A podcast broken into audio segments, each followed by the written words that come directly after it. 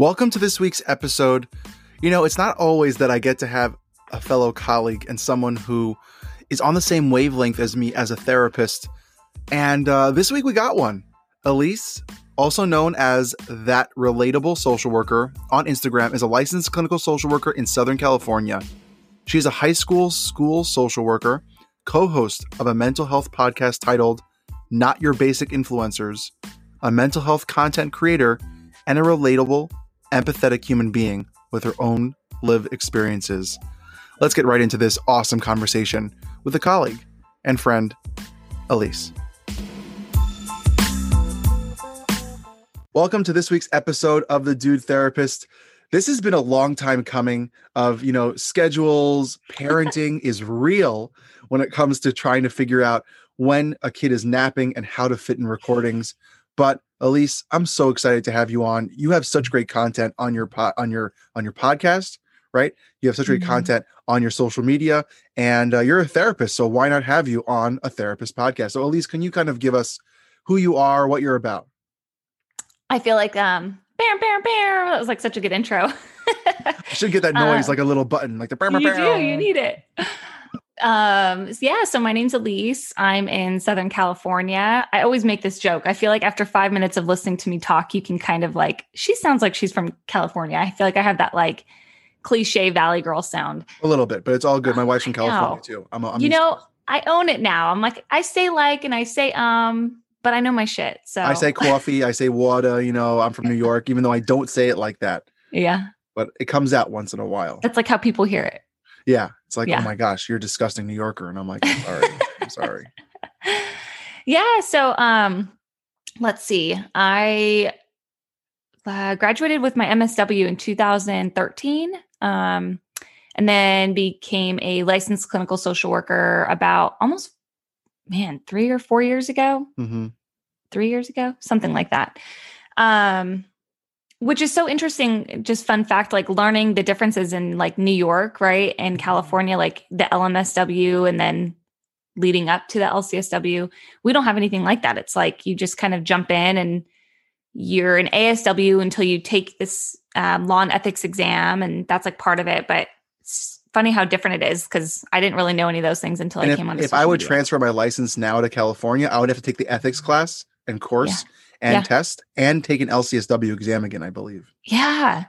So See, uh, I wish they would I'm just never make going it across to California. The board. Um, yeah. Don't tell my in-laws, but um, uh, they know they're moving anyways. But in the end, it's really awesome to chat with a, with a therapist, right? Because mm-hmm.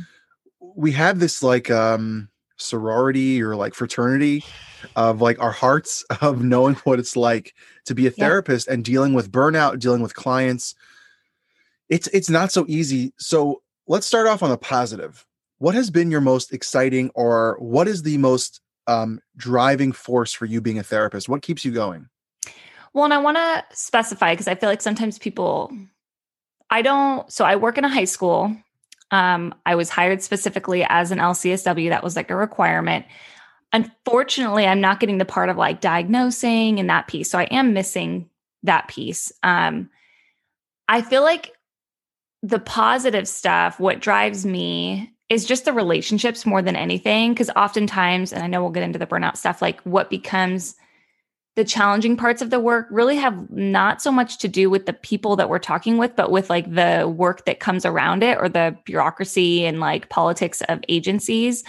Um, but I just love like those connections. And the, my favorite part of this work is like saving the cards and the notes that I get from, you know, students, clients, parents, like, and hearing the impact. Or like one student I had didn't really make any changes like behaviorally. Right. And that was like a big challenge because nothing was really changing, but the student always talked about like, I feel like Miz Mandich, like you're planting seeds. I feel like you're planting seeds and then checking in, you know, hearing from the parent years later and hearing how well this person's doing. I'm like, that's so cool. Like we don't always see the change right away, but knowing like we're helping people like towards change um, and like letting them do it on their time is just really, really cool. I love that because, you know, I- I'm leaving an agency right now uh, to go a little bit more private practice, group yeah. practice-esque now that I have my L C S W and I have a nine-year-old kid that I work with. and he lost his father this year, um, randomly, not because of COVID, and um, a lot of behavioral stuff, and we're ending treatment. Mm-hmm. It's hard. You know, we talk mm-hmm. a lot about it in grad school, and, you know, discharging and ending treatment, and, and I never really had to go through this process, and it's a very weird feeling. And he looked at me and he said, "Ellie, I know you're doing the best thing for you and your family." Nine-year-old kid. He said, "Just like you always tell me to be brave, I need you to be brave." Oh my I God. Almost, I almost lost it on the video chat. I'm like, oh, thank you. Yeah, I need to be brave. But, and you know, I love working with teens. Yeah. Adolescents and young adults is like my jam. It's mm-hmm. where I'm at. It's what I love doing. And it's right. You're right. It is about planting that seed, because a lot of teenagers and adolescents aren't really making the change, quote unquote, that we expect or need or want from them as therapists for the reason they're coming to therapy. Yeah. But it doesn't mean we don't have a massive impact on them, because yeah. I've worked with a lot of teens that years later, or um, six months, eight months, a year later, they'll say, "Oh, remember that conversation we had a year and a half ago? Like, yeah, I'm doing that now." Mm-hmm. And you're like, wow, that took a while, but sometimes it takes time to kind of percolate. Yeah. But we are planting the scene for change, and that's a lovely thing to say. Yeah. I love that. Um, Absolutely. For you, um, you're you have a kid. I have right? two. You have two kids. Mm-hmm. Awesome. How is that balance of being a therapist, working with kids, and then, like, I don't know about you, but like, I'm always watching my daughter. I'm like, "Ooh, what behaviors is she doing?" are are you like in tune to that stuff? Are you worried about that stuff? Um, yeah. I know like that's something that could be on your mind as, as a parent, um, and being a therapist. So it's funny, because even like starting in the field, so I started working for um, child welfare services or child protective services, D C F S, whatever you want to call it, out of graduate school, and was working there um, for five years up until the time my oldest was eighteen months, around that time. And that alone, like I had lived, I mean, I've experienced some trauma, but like not abuse to that extent, like especially by like my family. Mm-hmm. Um, so being like witness to that after living in a bubble for so long was really interesting and challenging. And it, it made me very like worrisome and protective of my kid. Um, especially that we know so much abuse and neglect and all this stuff happens by people in your circle or in your child's circle of trust. Right. So it's yeah. just one of those things that I'm always feel like my, those goggles are on, and I'm like mm-hmm. always looking for signs, and I'm very cautious. And, um, and it's that balance of like, gosh, I don't want to scare my kid away from right. having these relationships. And at the same time, I'm going to do what's best for me and my family, and, you know, use my expertise in those ways too. So getting into the role that I'm in now, and I actually left child welfare services because of that work-life balance. Um, yeah, because that's, of the that's, impact. That's hard work. That is one of the most overwhelming burnout rate in any therapy world. It was. It's impossible. Really. It was really challenging. And I think for me, I say this like humbly, I'm a hard worker and my work ethic is really strong. And so it was really difficult because I didn't want to sacrifice my quality of work. So I was getting, giving one hundred percent at work and giving one hundred percent at home. And it, but I, I couldn't do it. Right. Yeah. So I'm like losing sleep. I wasn't like eating well. Like it was just a really, really hard time. So getting out of that and coming into school social work, I mean, it's like a dream job. Like I, you know, we don't talk about money very often, but was making more money and working like I had, I don't even know how to explain the days, like, cause I was working overtime all the time in my other job. And, you know, yeah. basically had like two weeks off a year that you sprinkled in to take like mental health days, basically. Mm-hmm. Um, but now I work one hundred eighty-nine days a year. I'm off like winter break, spring break, summer. Like I get so much more time and my days are shorter. So I have that work-life balance, but I do feel like, as beautiful as it is to have like the knowledge and education that we do, it does like, sometimes I feel like I'm trying to apply everything to my kid, right? I'm like, oh my gosh, screen time, too much screen time. Okay. How do I make sure we don't treat candy as a reward? And it's, you know, like part of here, have it with dinner, like, but always like psychoanalyzing and making sure I'm like, is this behavior normal? Uh-huh. And it's so funny being on the other end of it as a parent, because what you read in a book on how mm-hmm. to like, you know, manage tantrums or blah, blah, blah. Like it is a different world when you're living it. Like it's not just like a snapshot, ten minute, one time tantrum in your day. This is like an everyday trial and error situation. I love you know? that because, you know, I read a lot of parenting books as a parent, yeah. as a, as a therapist who works with families. And when I'm helping families, they're not connected to me. So I'm giving the hard, honest truth about how to, let's say, manage a behavior, restructure, reframe a behavior, whether it's the parent's behavior or the kid's behavior, and then I'm done with it. But like with my kids, you know, I'm trying all the tricks and, tr- and things that we learn in school and the books and the trainings and all those things. But then the kid and me are still there like right. ten minutes later. So right. it's not like I can just walk out of my office, be done with it and hear about it a week later. It's yeah. the next day, it's the next hour, all these things. And I love that you brought that up about the work-life balance, I think, and the money thing, I think, is something that we don't talk about as therapists. Mm-hmm. I remember one of my last days in grad school, I had a great professor. Um, and uh, I don't want to drop names, but uh, but she's she's a, a great professor from Fordham University, um, Professor Pamela Jones Bryce, her name is. And uh, she talked to us about how to make money in social work. Mm-hmm. And people laughed. And she looked at us and said, what, are you only doing this for the goodness of your heart? She goes, this is your career. You need to make money. Mm-hmm. You need to survive. Because if mm-hmm. you want to be able to help your clients, you need to be good yourself as best as you can to survive in your life, pay mm-hmm. your bills. That's not fair to you. Yeah. And she went through this whole structuring and all these kind of conversations and what, how, when. And I thought that was so important because there's an assumption that if you're a social worker, you're in the mental health world, that you cannot make a living. Yeah. And it's all about how you do it and what matters to you. Yep. For some people, it's time off.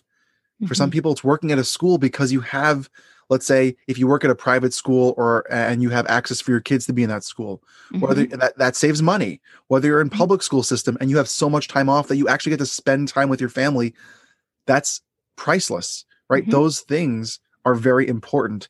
And it's yeah. important for us as therapists to ask those questions, to ask for good salaries. You know, I recently been searching for jobs and people were offering me, you know, rates. And I said, that's not enough for my family right now. Mm-hmm. And I found something that was, and that's what you need to do is take care of yourself. Right. I think we're always so focused on taking care of others, others, others, others, that we don't worry about our families and our yep. mental status and stability. Um, what has been the biggest struggle for you as a therapist, as a social worker in the world of mental health? Because you talked about the bureaucratic stuff. Yeah. That's the, I think that's the biggest burnout issues. You're right. All the external things. It's like the agencies, the paperwork, yeah, uh, families, external things, hospitals, all that extra stuff that we have to do, not just the client itself. Because usually the client itself is not the burnout. Right. Right. Absolutely. And it's funny because I think people on the outside looking in tend to think that, right? Like, oh, how do you hear all this heavy stuff all the time? I'm like, that's not the hard part. That's, mm-hmm. I mean, it's, that's challenging, but that's part the stuff it. We're kind of prepared for and going yeah. into like, especially, I think for me, after coming from child welfare, like having heard everything, and I was in investigation. So I was the oh one, you know, knocking on the doors, doing those interviews, wow, um, removing when necessary. And that didn't happen very often, because I know people think that happens all the time. Um, but coming into like this work, it's just different. And I think what's interesting, um, and I love my job, the challenges with it are, you know, I work for the most part, I'm a part of a district, but I work in my school, right? So I'm the only, pretty much the only mental health professional in my school. So it's interesting, and people just think different. So I'm a mental health professional in an edu- mental health professional in an educator's world, um, and so that comes with its challenges of just, you know, I think sometimes we all think differently, which mm-hmm. is can be really good in trying to support the whole child, um, but that also comes with its challenges. Yeah, I love that. Um, But what's interesting and what I love about this time off, like more, with the work-life balance, is like the autonomy to have, to do this kind of stuff on the side, to like have my podcast, to have like the social media platform. And um, that was something that I don't know. I know you just got licensed. Like when I was working for child welfare, it was like, I couldn't breathe. I felt like yeah. I was just working, working towards licensure. And I was like, okay, after I get licensed, I can breathe. And I felt like, truly, that's what happened. I got licensed. I left. I got this job. I took a breath. I took a couple years just to like get my feet wet with this new job and enjoy my family. Had another child in that time. And now I'm like, cool. Like, what do I want to do for me on the side now that that piece is done? And I am loving this, the autonomy to like just get to do what I want to do and be who I am and not feel like I have to fit this mold. Like, right. There's always red tape when you work for agencies. So there's yeah. things about who I am. I'm like, well, I can't really like put that on blast or like be that kind of person in the work setting. It doesn't come across as professional, but I can be that person over here, mm-hmm. you know? And, and do you ever get any backlash for what you post or what you might post from other people? Cause I know the question I really want to, the real question is, are there any myths or expectations as you, as a therapist on social media that you get backlash for, or people assume about you? Not yet. I Good. don't, I don't doubt that that will come. I really try. I've gotten a few, I've gotten a few about me posting about my children, my child. Oh child. yeah. Um, right. And at, I'm like, but I want to talk about parenting, right? Parenting right. is an important piece of who I am as a person. Right. And it, it everyone deals who is a parent deals with parenting issues. Yeah. I'm not disclosing, yeah. you know, where my address is and, and, and, you know, very personal things. I'm talking right. about the struggles of general parenting that I happen to be going through as a therapist. And here are some tools that people can deal with. Absolutely. But what are some maybe expectations? You know, my wife's a dietitian, and mm-hmm. some expectations she has is you have to look a certain way, eat in a certain way, be a certain way. And when she doesn't, sometimes she gets backlash. Like, oh, you eat ice cream? She's like, yeah, it's called moderation. And I enjoy my Ben and Jerry's. Yep. So what are some expectations that are in the therapy world that you might be afraid to either post on social media or do in your real uh, do in life that you might be judged by?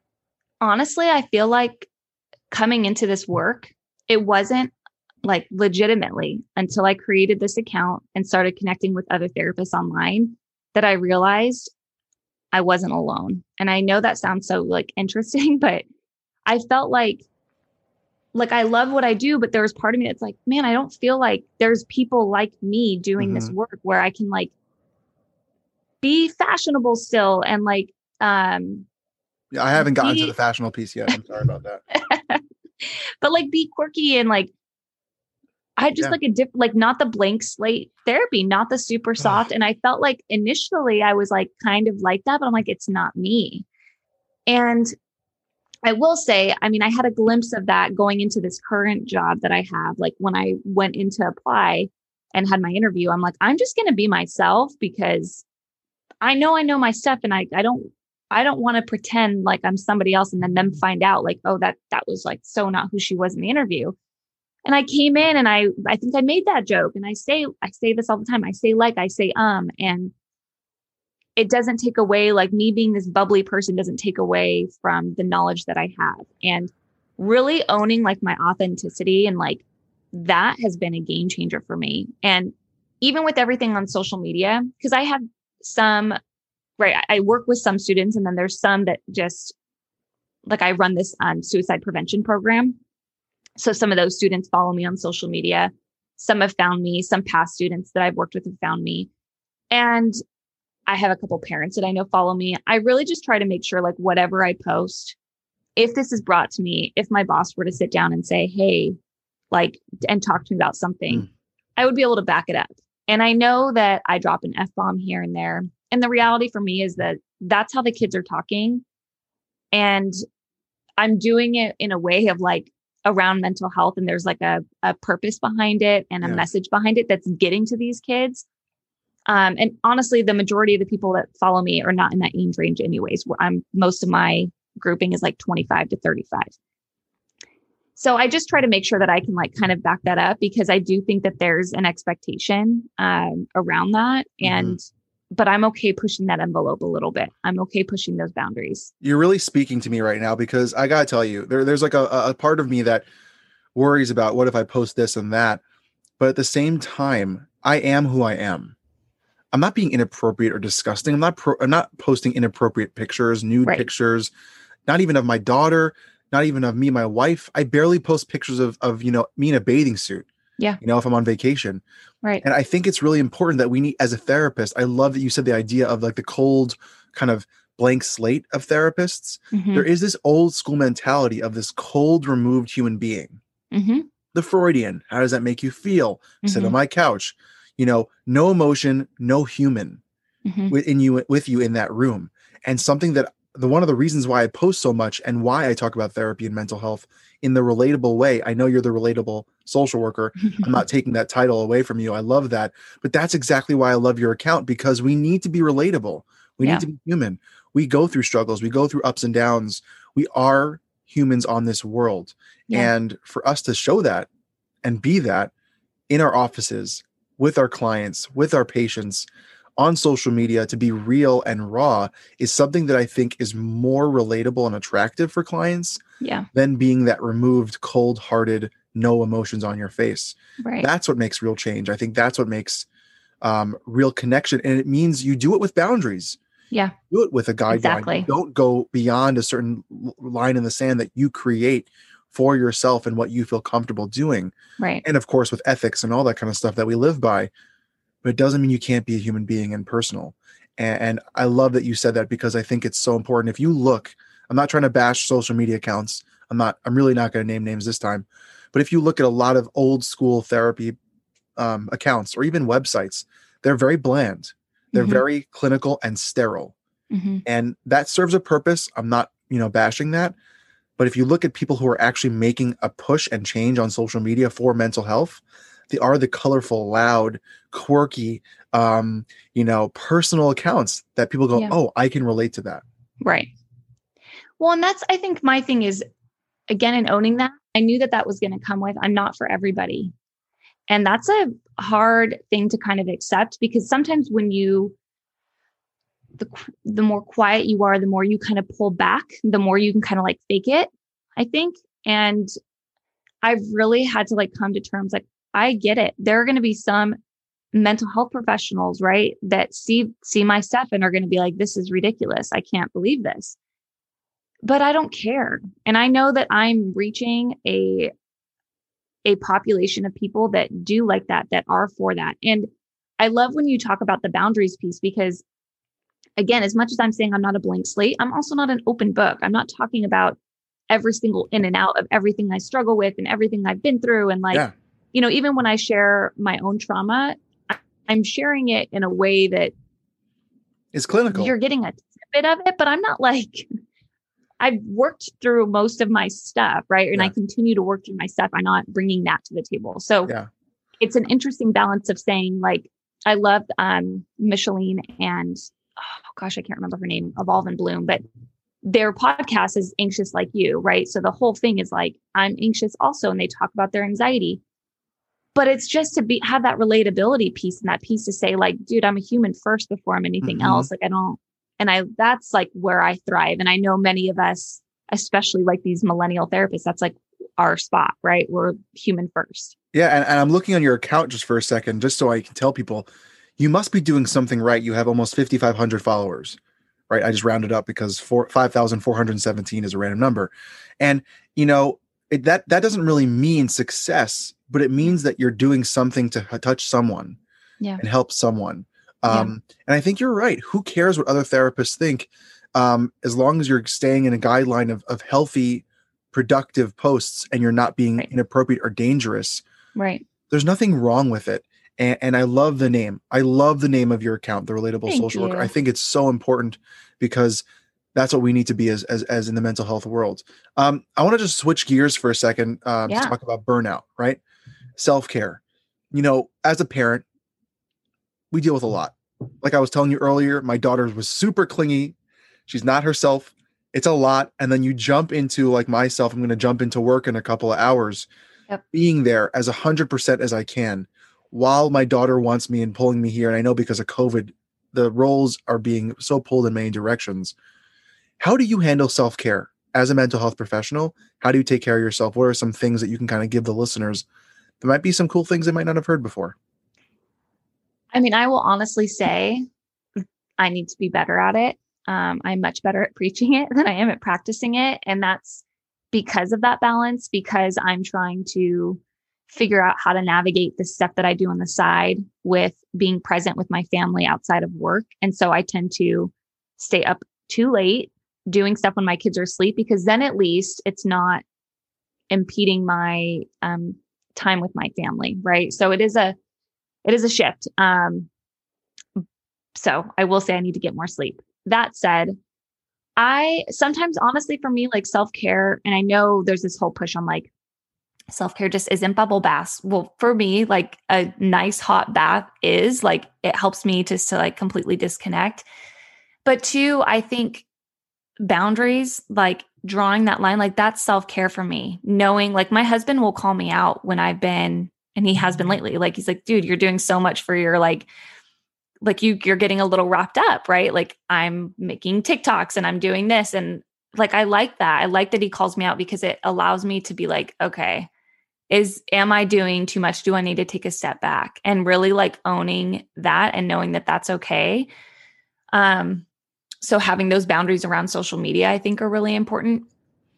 And for me, I think the biggest thing that I've learned that I love and thrive off of, because I'm such a doer, and if I'm at home and um, there's something to do, I will do it.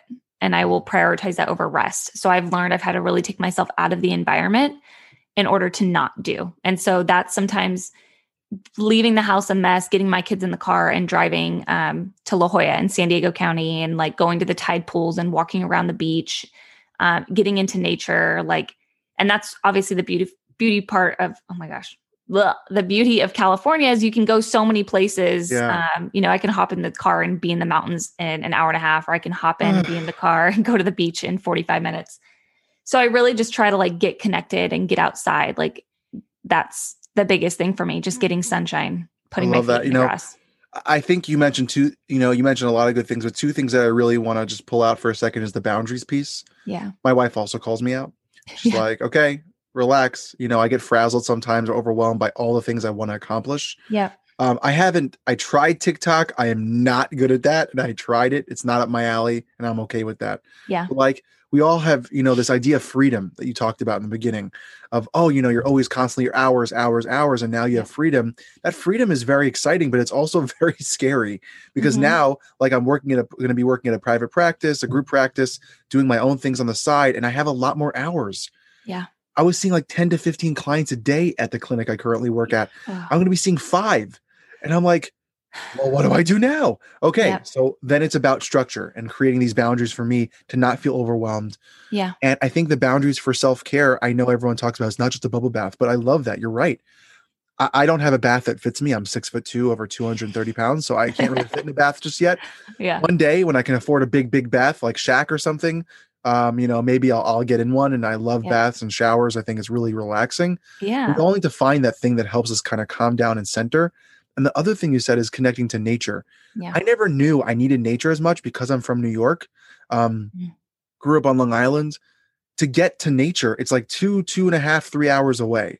Mm-hmm. Um, for, you know, my wife's from L A, and we were there for four months during COVID, and we would like jump in the car, take an hour, hour drive, and end up in like all these different places that were just yeah. gorgeous and breathtaking. And it's just really an amazing thing, access that you have. Yeah. But we all need to find that formula for ourselves, and no one else can define that self-care for us.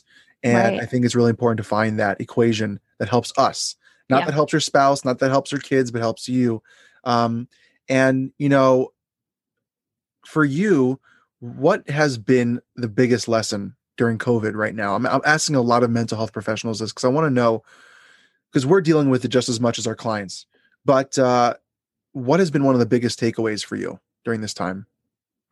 You can give two things. It doesn't have to be one. You can give. Yeah. No, the, the thing that comes to mind is um, being intentional. I think having, oh, I, I get like emotional even thinking about this, but my second born is, uh, my son is now thirteen months. And I swear, like, I, when my oldest was a baby, like, even though I was in that crazy job and felt like I had like no time, I have all these memories of like them laying on my chest. And like, I would come home from work, even if it was eight or nine P M, drop my stuff on the, on the floor and like not do, I would eat at like ten thirty just to spend a couple hours with him awake. And this year it's been like beautiful because my, my baby was born last February. So I was on maternity leave when COVID happened. Wow. And then Um, I returned to like online school when I was at my six week clearance, and I wasn't going to go back that early, but I'm like, we're online. Part of me regrets that because I, you know, I was stressed. I was anxious. I was trying to take care of a baby and my four-year-old who's now home while trying to figure out online learning, which for a few extra paychecks, and I wish I would have just taken that time. So I have a little bit of um, regret there. And I feel like just him being the second born, like it just went so quick. Yeah. And so that biggest lesson for me has been to just really be intentional and to be um, like time. I, I mean, it sounds so cliche, but it's, it goes so quick. And so just to like those moments, especially I'm sure you understand as a parent, like where everything just feels like it's taking so long or the house is a mess, like just to embrace that. And rem- like, for me, I just always come back to like, okay, my house is a mess now, but like one day my kids aren't going to, like when my house is clean, my kids won't be here. And that yeah. makes me so sad. Yeah. And I remember seeing my son had gone outside and there was like dirty footprints across the floor. Mm-hmm. And it was like a moment like that for me over COVID, which was like, oh, that's like the cutest. Those are like the cutest little dirty footprints. Yeah. Like, you know, so I just trying to like embrace the chaos right now and mm-hmm. understand like, it's not going to be like this forever. And I'm going to miss this, wow. you know, that I'm getting emotional just hearing that, because I think one of the biggest things that I've tried to promote and talk about during this time is that intention. Yeah. Um, if it wasn't for COVID, I wouldn't have seen my daughter walk. Mm. I wouldn't have seen her run and play. She's now sitting at a table in a booster seat. She's one and a half years old and she's eating like a big girl. Yeah. And it blows my mind. And I look at my wife and I'm like, what happened? Yeah. And I see someone, you know, like a new dad posting like, you know, bare chest hanging out with the dog, you know, their baby. And I'm like, I miss that. Oh my gosh. Because I, like those cuddles and the naps. But as a parent, as a partner, you know, my wife, it's all about the intention. It's yeah. all about being there as much as we can at all moments that we can be. Yeah. And COVID's teaching us that we need to take that seriously, because we don't know when we'll have the next opportunity to see friends or family. Right. Or loved ones, or our coworkers, you know, right. whether you like them or not, it doesn't matter. You you don't ha- you don't know when it's going to be, and it's hard. It's really hard. It and embracing the chaos is so key. Yeah. And I think for all of us right now, it's really about that intention of what we do with our energy and our time. You know, I love that idea about the, you know, you keep mentioning this thing, this idea of uh, this classic therapist, you know, themes of uh, of like the dirty house. Mm-hmm. That's not important. Mm-hmm. Spend time mm-hmm. with your kid. Yep. Spend time with your spouse.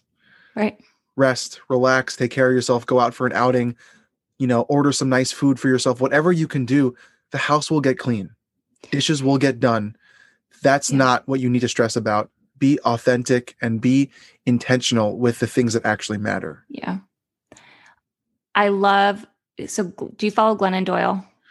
Of course. Who doesn't, right? Okay. So she posted You're listening, a video. We love you. I love her.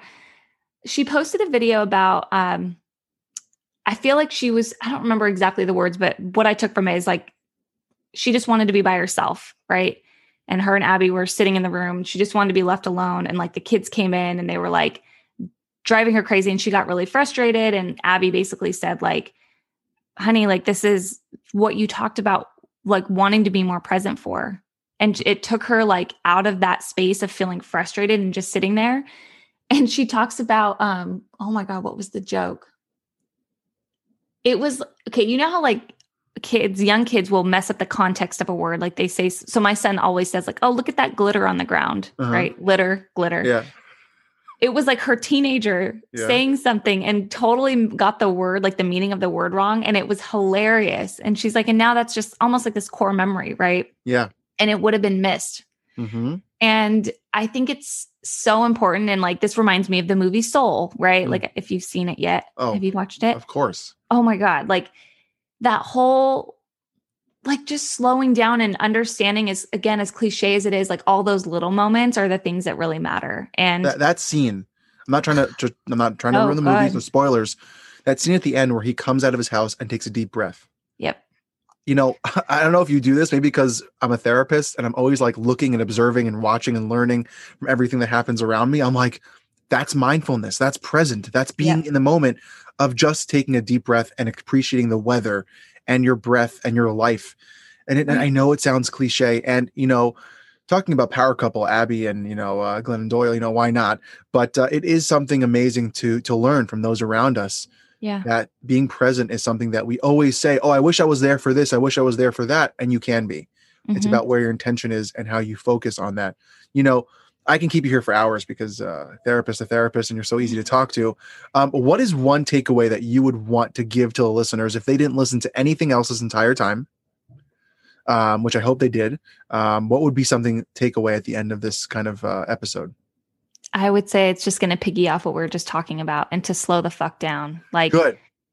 Be intentional and understand that all that other shit. Like, I, if I've learned nothing, it's that my to-do list always has stuff on it, and it, it's going to continue to have stuff on it. And so it's okay to take a step away and to just be, and like kind of really coming to terms with that mindfulness and being present, because it's one thing to, let's say you have to go to a birthday party. It's one thing to go to the birthday party, and it's another thing to be there and to mm. be intentional when you're there. I mean, you're there anyways. You being up in your head about all the things that you need to do and all the things you're going to do when you leave that birthday party don't matter. Just like be present. And I just wish somebody would have had that conversation with me ten years ago.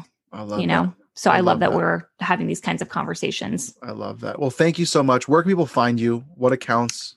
All yeah. that kind of stuff. They're going to be in the show notes, but let's just say it out loud anyways. Yeah. So you can find me on Instagram at That Relatable Social Worker. I'm on TikTok, That Relatable Social Worker without the E, because like too many letters. And then um, I have a podcast as well, Not Your Basic Influencers. And we will be, right now our um, Instagram account is deactivated. It was too much work, but we have um, a fun season two coming, and we will be reactivating it. So you can find me on there soon too. Awesome. It's a great podcast. You guys should listen to it. Thank, Thank you. you so much. And uh, we'll be in touch. And and and thank you for really gracing us with some great insights and, and realness about what it Absolutely. means. Absolutely. Thanks for having me. Always.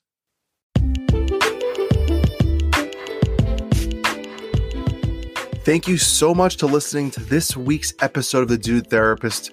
And it only is happening because of you, the listeners, tuning in every week, even twice a week, to this show all about mental health, relationships, and wellness topics, and really, let's be honest, everything in between. And I'm so excited to show up every time and having great guests. So, thank you. And if you have any questions, concerns, ideas, collaborations, email me at thedudetherapist at gmail dot com. Follow me on Instagram at thedudetherapist. Let me know what you're thinking. Let me know your ideas. I can't wait to hear from you. And if you can go along, subscribe, rate, review on all the streaming sites that you're listening on. I truly appreciate it, because that's what makes this thing happen. So thanks for tuning in this week, and see you next time on the Dude Therapist podcast, because we've got more guests and more great content coming your way.